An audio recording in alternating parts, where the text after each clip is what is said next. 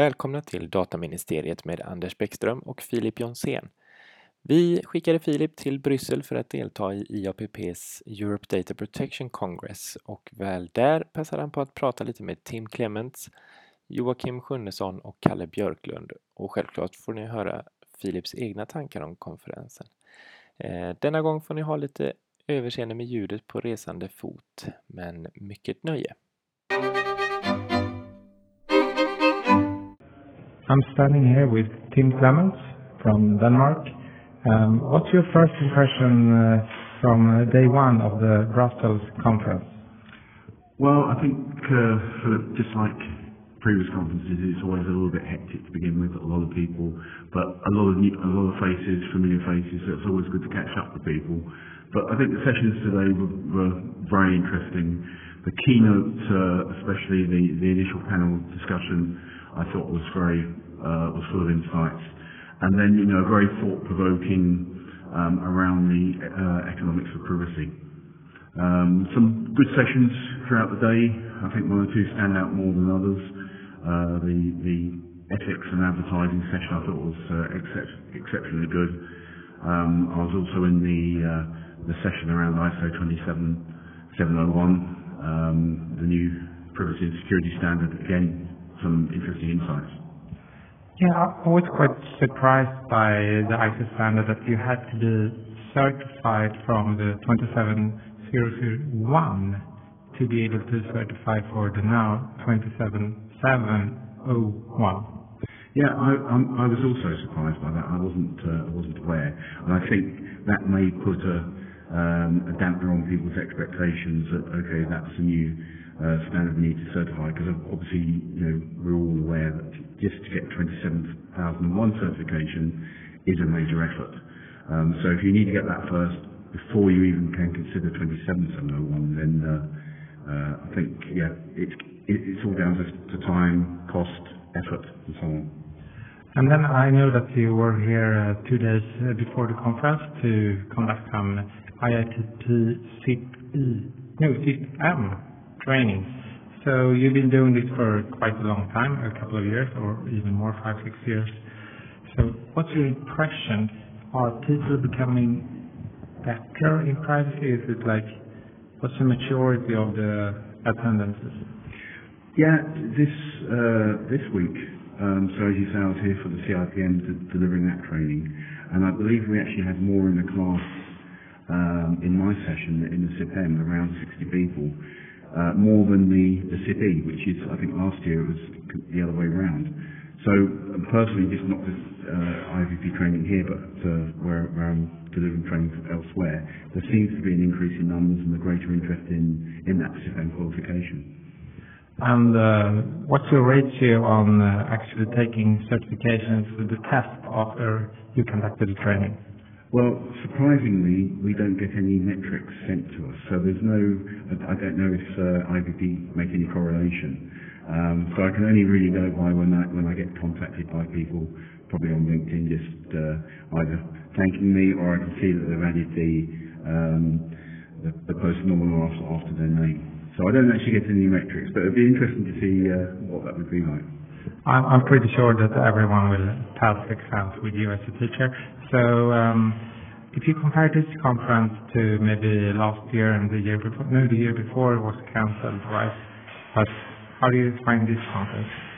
Um, early days. I mean, we're, we're only into day uh, one. I mean, I'm, I'm hearing there's a lot more around machine learning and, and AI. Um, personally, you know, in the work that I do, it's more operation, operationalizing, working more, um, establishing frameworks, working with uh, with teams, working with management, getting that mindset at management level, getting the mindset in the organisation. So I'm involved more on the kind of change management level.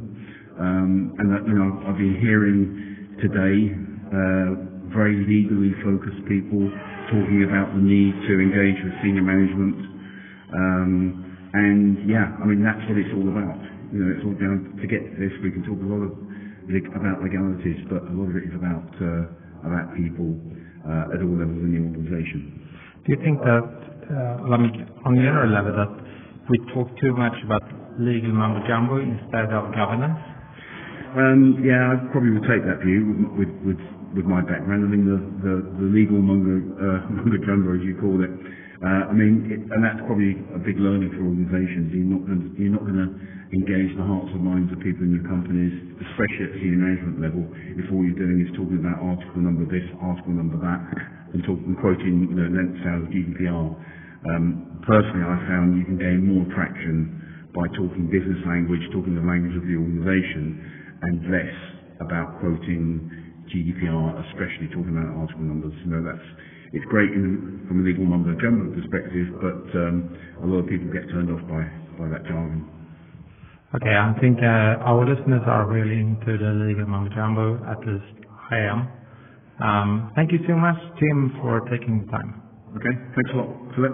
Pleasure. Filip Jonsén, Dataministeriet från eh, Dataskyddskonferensen i Bryssel. Nu med Joakim Sjunnesson från IKEA. Vad är dina bestående intryck från årets konferens? Hej Filip. Jag, eh, jag kan väl dela med mig i alla fall av eh, en specifik workshop som jag var på som jag, som jag verkligen eh, tar med mig bra saker från. Och där satt vi tillsammans med ehm, den tyska eh, DPAn och eh, pratade om how to handle data breaches. Och det slog mig att ju mer stenar man lyfter på i ett visst ämne, ju, ju mer frågor dyker också upp och lite oklarheter. Så att, eh, ju, lite så här, ju mer man gräver i, i någonting, desto mer information finns det att samla in och, alltså, och, och, och lära sig av. Uh, och, och, just den sessionen så tar man med många insikter uh, gällande dels vad ska rapporteras uh, och i, när börjar de här 72 timmarna ticka? Det, det är sådana saker som man kanske egentligen inte tänker på eh, i sitt vardagliga arbete. Man vet om att det är 72 eh, eh, timmar som man har på sig. Eh, men när börjar de ticka egentligen? Och, och kan de redan eh, ha gått ut när du får reda på incidenten? Och, och vad var deras åsikt? Jag menar, det är ingen hemlighet. De flesta organisationer har haft någon incident och alla vet då att det är kort tid med 72 timmar oavsett om man får reda på det typ direkt när incidenten inträffat eller efter ett tag. Precis, och, och eh, där tryckte den, den, den holländska myndigheten väldigt hårt på att eh, det är ditt ansvar eh, i din organisation att se till att dina medarbetare också känner till det här. Så att ofta när incidenten hamnar på ditt bord så har ju det redan gått i värsta fall ett par timmar. Vi hade ett scenario Eh, i den här workshopen där vi i publiken då fick sitta och, och via mobiltelefoner rösta på olika, liksom, eh, vad vi tyckte då. Så, scenariot var eh, att man hade fått reda på en incident, din helpdesk eller liknande hade fått reda på en, en incident. Därefter hade det tagit ett par dagar eh, innan det hade skickats vidare till någon form av teamleader som sedan då skickat vidare till, eh, till eh, privacy-organisationen. Och då hade man då som alternativ, när, när bör de här 72 timmarna ticka? Är det när, när privacy-organisationen får dem till sig? Är det när helpdesken får dem till sig? Eller team managern? Eller har man en viss tid på sig också att göra faktiskt utredning på om, om det är någonting som, som har hänt eller inte? Och den holländska myndighetens svar där var ju att man har eh, en, en viss, ett visst fönster på sig att, att, att, att bekräfta är det någonting som, som kan ha hänt med eh, personinformation. Eh, och så fort du misstänker att någonting har hänt, det vill säga att eh, du behöver utreda det vidare, då, då menar den holländska myndigheten på att det är då du ska rapportera. Så egentligen kan vi tycka oavsett vem inom organisationen som får reda på det först. Precis, så att eh, tiden börjar ticka när, eh, när din helpdesk får det här eh, till sig. Eh, och går det då ett par dagar eller några timmar eh, tills eh, du har det på ditt bord så, så är det ju ofta sent ute. Nej men det, det där incidenten när serviceagenten får det är väl typ dagen innan julafton? Precis, och en fredag eftermiddag. Så, så det är ju värt att tänka på just med utbildning när det kommer till incidenter. Att eh, väldigt, väldigt tydlig med de här 72 timmarna och hur, hur det ska, hur får man det att, att gå skyndsamt liksom. Nämnde de någonting om hur viktigt de ansåg det var att hålla de 72 timmarna? Nej, faktiskt inte. Det, eh, det var inte så att han, han, han sa att, eh, att om man eh, överträder detta så, så, så blir det en böter direkt. Och frågan ställde faktiskt, faktiskt aldrig och den hade varit intressant. Men han sa att man, vi hade gjort den här bedömningen att det hade varit för sent att skicka in den. Påföljden sen, den, den är ju intressant att gräva vidare faktiskt. Och eh, vi, vi pratade ju lite här innan också hur man skulle göra bedömningen om det var en rapporterbar incident eller inte med till exempel antalet personer. Ja, precis. Eh, Han presenterade en hel del statistik och just den, den holländska myndigheten är väl den eh, myndigheten i Europa just nu som får in flest rapporter faktiskt. Så de räknar med att få in eh, cirka 25 000 eh, eh, rapporter detta året. Så det är ju en, en, en hög belastning just, just för deras myndigheter men, men de är väldigt tydliga med att de vill att man ska rapportera mycket och, och gärna mer än, än um, gärna en gång för mycket än en gång för lite så att säga. Uh, incidenter som rapporteras in idag till holländska myndigheten så, så ser man att 68 procent av de som rapporteras in är, då är det bara en, eh, en, ett data subject som är drabbat. 68 procent av alla de här 25 000 så har, har bara en, en data subject som är, är drabbat. Så det, det vill säga att det, det, det kan ha att göra med att man har skickat eh, ett mail till fel mottagare. Att man har eh, tappat något dokument, någon laptop innehållandes information om en data subject. Eh, och eh, så det, det är verkligen värt att tänka på det där att mängden, mängden data eller mängden data subject eh, spelar inte så stor roll utan det, det, det framförallt det känsligheten av informationen. Och eh, de var väl även inne på det här eh, klassiska vem som är mottagare. Alltså, om man nu tar ett felskick. Mm. Alla kan göra ett felskick. Jag har faktiskt gjort det. Eller jag vet att jag har gjort det. Um, Rapportera. innan GDPR såklart. Men hur, hur, hur ser de på, på mottagaren och i förhållande till liksom, innehållet i meddelandet? Ja, det är ju en riskbedömning som, som måste göras. Alltså mottagaren eh, skickar du till en, en, en, en helt okänd mottagare. Eh, eller skickar du det till en, eh, någon som du känner in, i, i din organisation. Eh, det, är- det är ju en stor skillnad. Så att du måste ju göra en riskbedömning där på, på mottagaren. Men är innehållet i det du skickar så pass känsligt eh, så, så, så, så spelar det kanske ingen roll. Du måste även göra en, en riskbedömning på informationen som har skickats. Så det är egentligen två, två bedömningar som man måste göra i, det, i den situationen. Och det är ju liksom innehållet det som har skickats och mottagaren. Eh, pratar de någonting om antalet mottagare? Jag tänker på det klassiska att man skickar, man svarar alla eller att man till exempel istället för att skicka i BTC så skickar man i CC som Polarn och Tyrus-caset. Just det. Nej, du, du pratar om inte något, men min bedömning är ju att, att ju fler mottagare, eh, desto högre risk och desto högre impact. Eh, oavsett om det är internt eller externt. Eh, så, så ju fler mottagare eh, som, som fördelar informationen, desto högre blir också impacten för, för individen som är drabbad. Och eh, sista frågan eh, nu. Ja, vi pratade också om det här innan att de tog upp när man tappar en telefon eller en mobil, ja, mobiltelefon eller någon samma sak. Men, eller en laptop, en device någonstans. Um, vad som gäller då. Ja, det är värt att tänka på att eh, man anser från den holländska myndigheten att man ska rapportera in eh, en sådan incident, en, en förlust av en laptop eller en telefon, om man inte kan försäkra sig om att man har state of the art protection där. Så att, eh, Betyder det att man måste här, kunna fjärrblåsa den eller vad man ska säga? Ja, det är ju en av åtgärderna man kan ha. Sen även då liksom state of art encryption på, på disken så att man inte kan plocka ut information om man inte har några credentials eh, och så vidare och så vidare. Så det, det, det är verkligen värt att, eh, att titta på det. Och ehm, där har vi ju liksom bra guidelines från NISA och så vidare att, att följa och, och förhålla oss till. Stort tack Joakim. Jag vet också att du är en trogen lyssnare på Dataministeriet, eh, vilket vi tackar särskilt för. Tack och jag hoppas eh, era lyssnare förstår min dialekt, annars får du göra någon form av tolkning efteråt. Så att, eh. Det kan du vara säker på. Tack.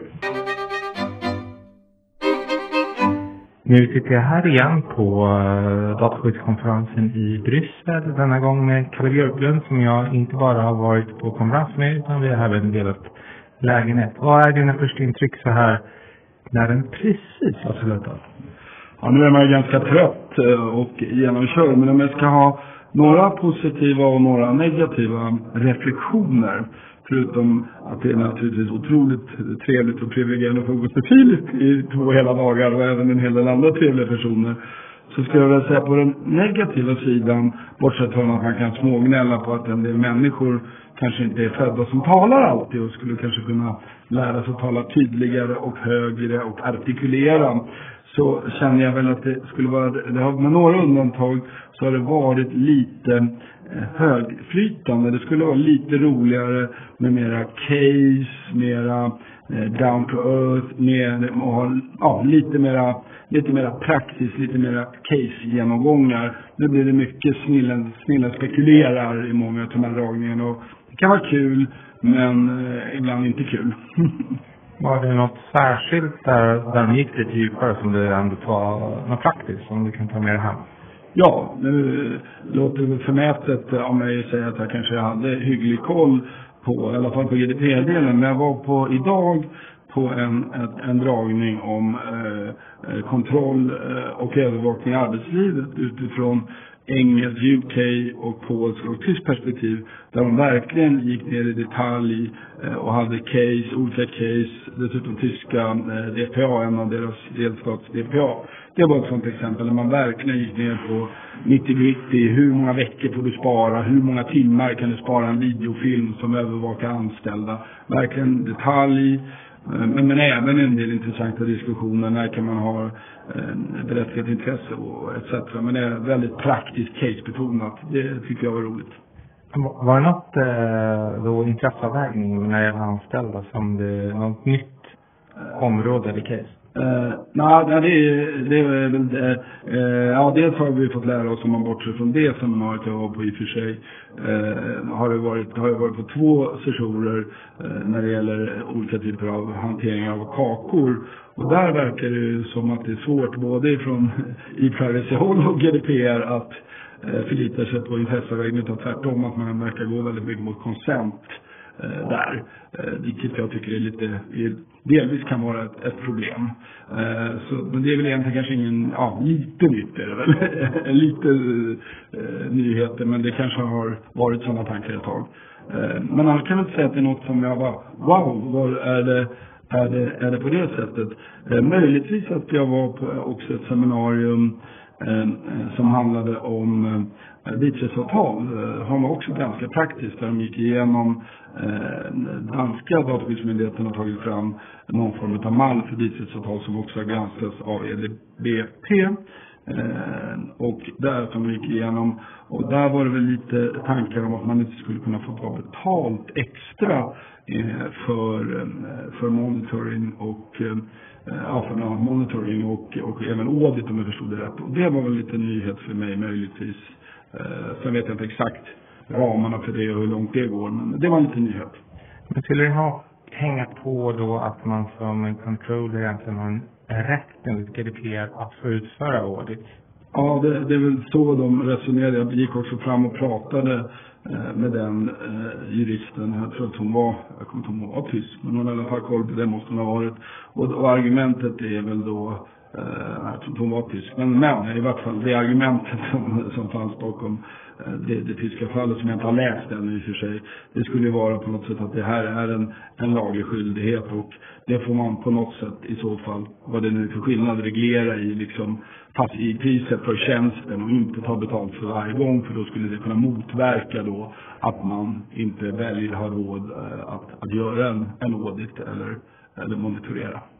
Var de inne någonting på det här att eh, ganska vanligt biträdesavtal är att man har rätt att få en auditrapport som någon annan har gjort men man inte själv har en rätt att utföra audit. Absolut, de, de pratade ganska mycket, det var också någon leverantör, tror jag att han var, med tanke på vilken fråga han ställde, att ja, men hur ska stora eh, kanske IT-leverantörer göra om det kommer tusen personer till våra datahallar? Hur dyrt blir det för oss som leverantör? Hur blir det med säkerheten om alla ska komma in? Och då, eh, ja, då talar man väl om att tredjepartsrådet, och det har man väl eh, tänkt tidigare också att det kan vara acceptabelt. Men sen var det faktiskt en ny idé där som jag inte har hört tidigare. Det var att man skulle klustra kunderna på något sätt. Så att idag har vi hundra kunder som får komma hit och göra audit eh, den 4 maj och så är vi med då. Så att man på något sätt skulle kunna samordna från leverantörsperspektivet de kunderna så att det inte det sprang folk i datorhallarna liksom varje, var och varannan dag. Så det var väl lite ny. Det är lite intressant ur perspektivet att, för ibland får man ju ut, jag var och besökte Coca-Cola med barnen förra året och då är det ju en sån här vandringsled man går. Man ser det som de vill visa. Ja, exakt. Men så är det väl alltid. eh, Men annars ska rådet bygga på, men det funkar väl antagligen inte. I varje fall inte de stora leverantörerna. Det ska väl ändå bygga på att kunden får se det som de ber om. Den frågan, vad vet man som kund? Men nej, de pratade inte om vandringsleder, men det var någon samordnat att man bjuder in många kunder samtidigt. Och också tredjepartsrådet väl eh, eh, certifierade och så vidare. Men det är ju gamla nyheter antagligen. Mm. Tack så jättemycket Kalle och eh, ja, nu ska vi åka till flygplatsen. Tack så mycket. Då går vi då Filip.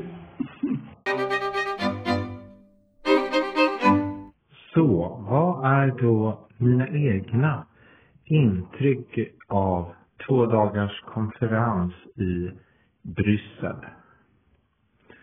Ja, först och främst är det ju fantastiskt att se att eh, en dataskyddskonferens med 2000 platser kan säljas slut flera veckor innan själva öppningen. Jag kommer ihåg när jag var här första gången och eh, det var vi inte ens hälften så många. Sen tar jag även med mig att de flesta har blivit så oerhört duktiga på dataskydd. Det är inte längre ytliga GDPR-diskussioner eller hur man ska implementera någon viss artikel eller någon artikel och förhållande till dess själ eh, och så vidare. Utan det är väldigt intrikata och detaljrika frågor där man märker att personerna har verkligen upplevt komplexiteten i att implementera en speciell artikel eller en regel eller snarare en, en del av en artikel. En, eller hur man ska tolka något ord i ett skäl eller ett beslut från en dataskyddsmyndighet. Vad, vad har den egentligen för implikationer utanför nationens gränser och utanför identiska ärenden eller situationer.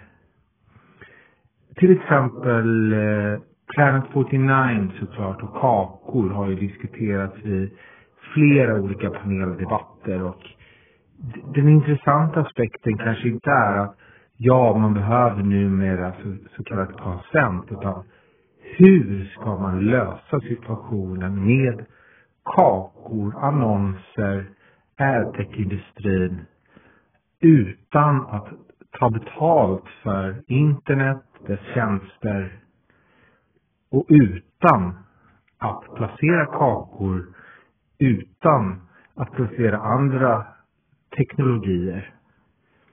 Är det möjligt? Är det inte möjligt? Är det tillåtet att sätta så kallade cookie walls? Det vill säga att man bara får ta del av innehåll om man godkänner kakor, annars får man gå någon annanstans. Där har det framkommit olika åsikter. Andra detaljfrågor är när kan man rapportera en incident? Hur ska man beräkna skadan av en incident?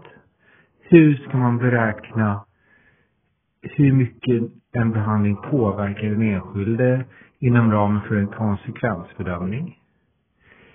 Massor av dylika frågor under två dagar. Vilka kopior ska man använda inom ett dataskyddsprogram? Allt ifrån sådana enkla som hur många registerutdragsförfrågningar, hur många har genomfört den obligatoriska dataskyddsutbildningen internt, till mer komplicerade kopior om hur lång tid tar olika saker att genomföra, hur mycket kostar ett registerutdrag, hur mycket kostar någonting annat och så vidare. Allt detta har berörts, stötts och blötts fram och tillbaka. Inte bara i själva sessionerna utan även emellan. Jag skulle nästan säga att de viktigaste erfarenheterna, eller det jag har fått med mig, det är alla de diskussioner med, med vänner, bekanta som man tidigare träffat och nya bekantskaper. Även intressant att prata med de så kallade sponsorerna, olika techleverantörer av dataskyddstjänster. Hur, vad har hänt sen senast? Ehm, har deras produkt utvecklats? Hur ser marknaden ut? Ehm, konsolideringen har vi ju också upptäckt då. Förra året var det ju OneTrust och Data Guidance. I år var det Trust Arc och Numity. Och jag tror vi kommer se mycket mer av sån här konsolidering av de eh, olika aktörerna så att de blir större och får ett bredare utbud av tjänster och paket. Vad mer har vi då fått höra? Jo, vi hörde också ett fantastiskt tal till minne av Giovanni Buttarelli. Vi hörde också ett annat väldigt bra tal av eh, kommissionären eh, för eh, konkurrensrätt. Det var väldigt inspirerande föreläsningar blandat med som sagt väldigt praktiska. I övrigt så tar jag med mig att Bryssel i november alltid bjuder på regn, rusk och grått väder. Vidare bjuder det på god choklad, god öl och gott sällskap. Jag tycker alla ska försöka ta sig till konferenser. Inte kanske för att bara lyssna på de föredrag som sker. Utan att verkligen ta chansen att diskutera med personer från andra organisationer, till och med andra länder, om de egna utmaningar man har i kafferasterna, på lunchrasten, eh, på after worken eller minglet. Det ger faktiskt otroligt mycket. Det var min rapport från IAPP-konferensen i Bryssel 2019. Tack för att ni lyssnar. Hej då!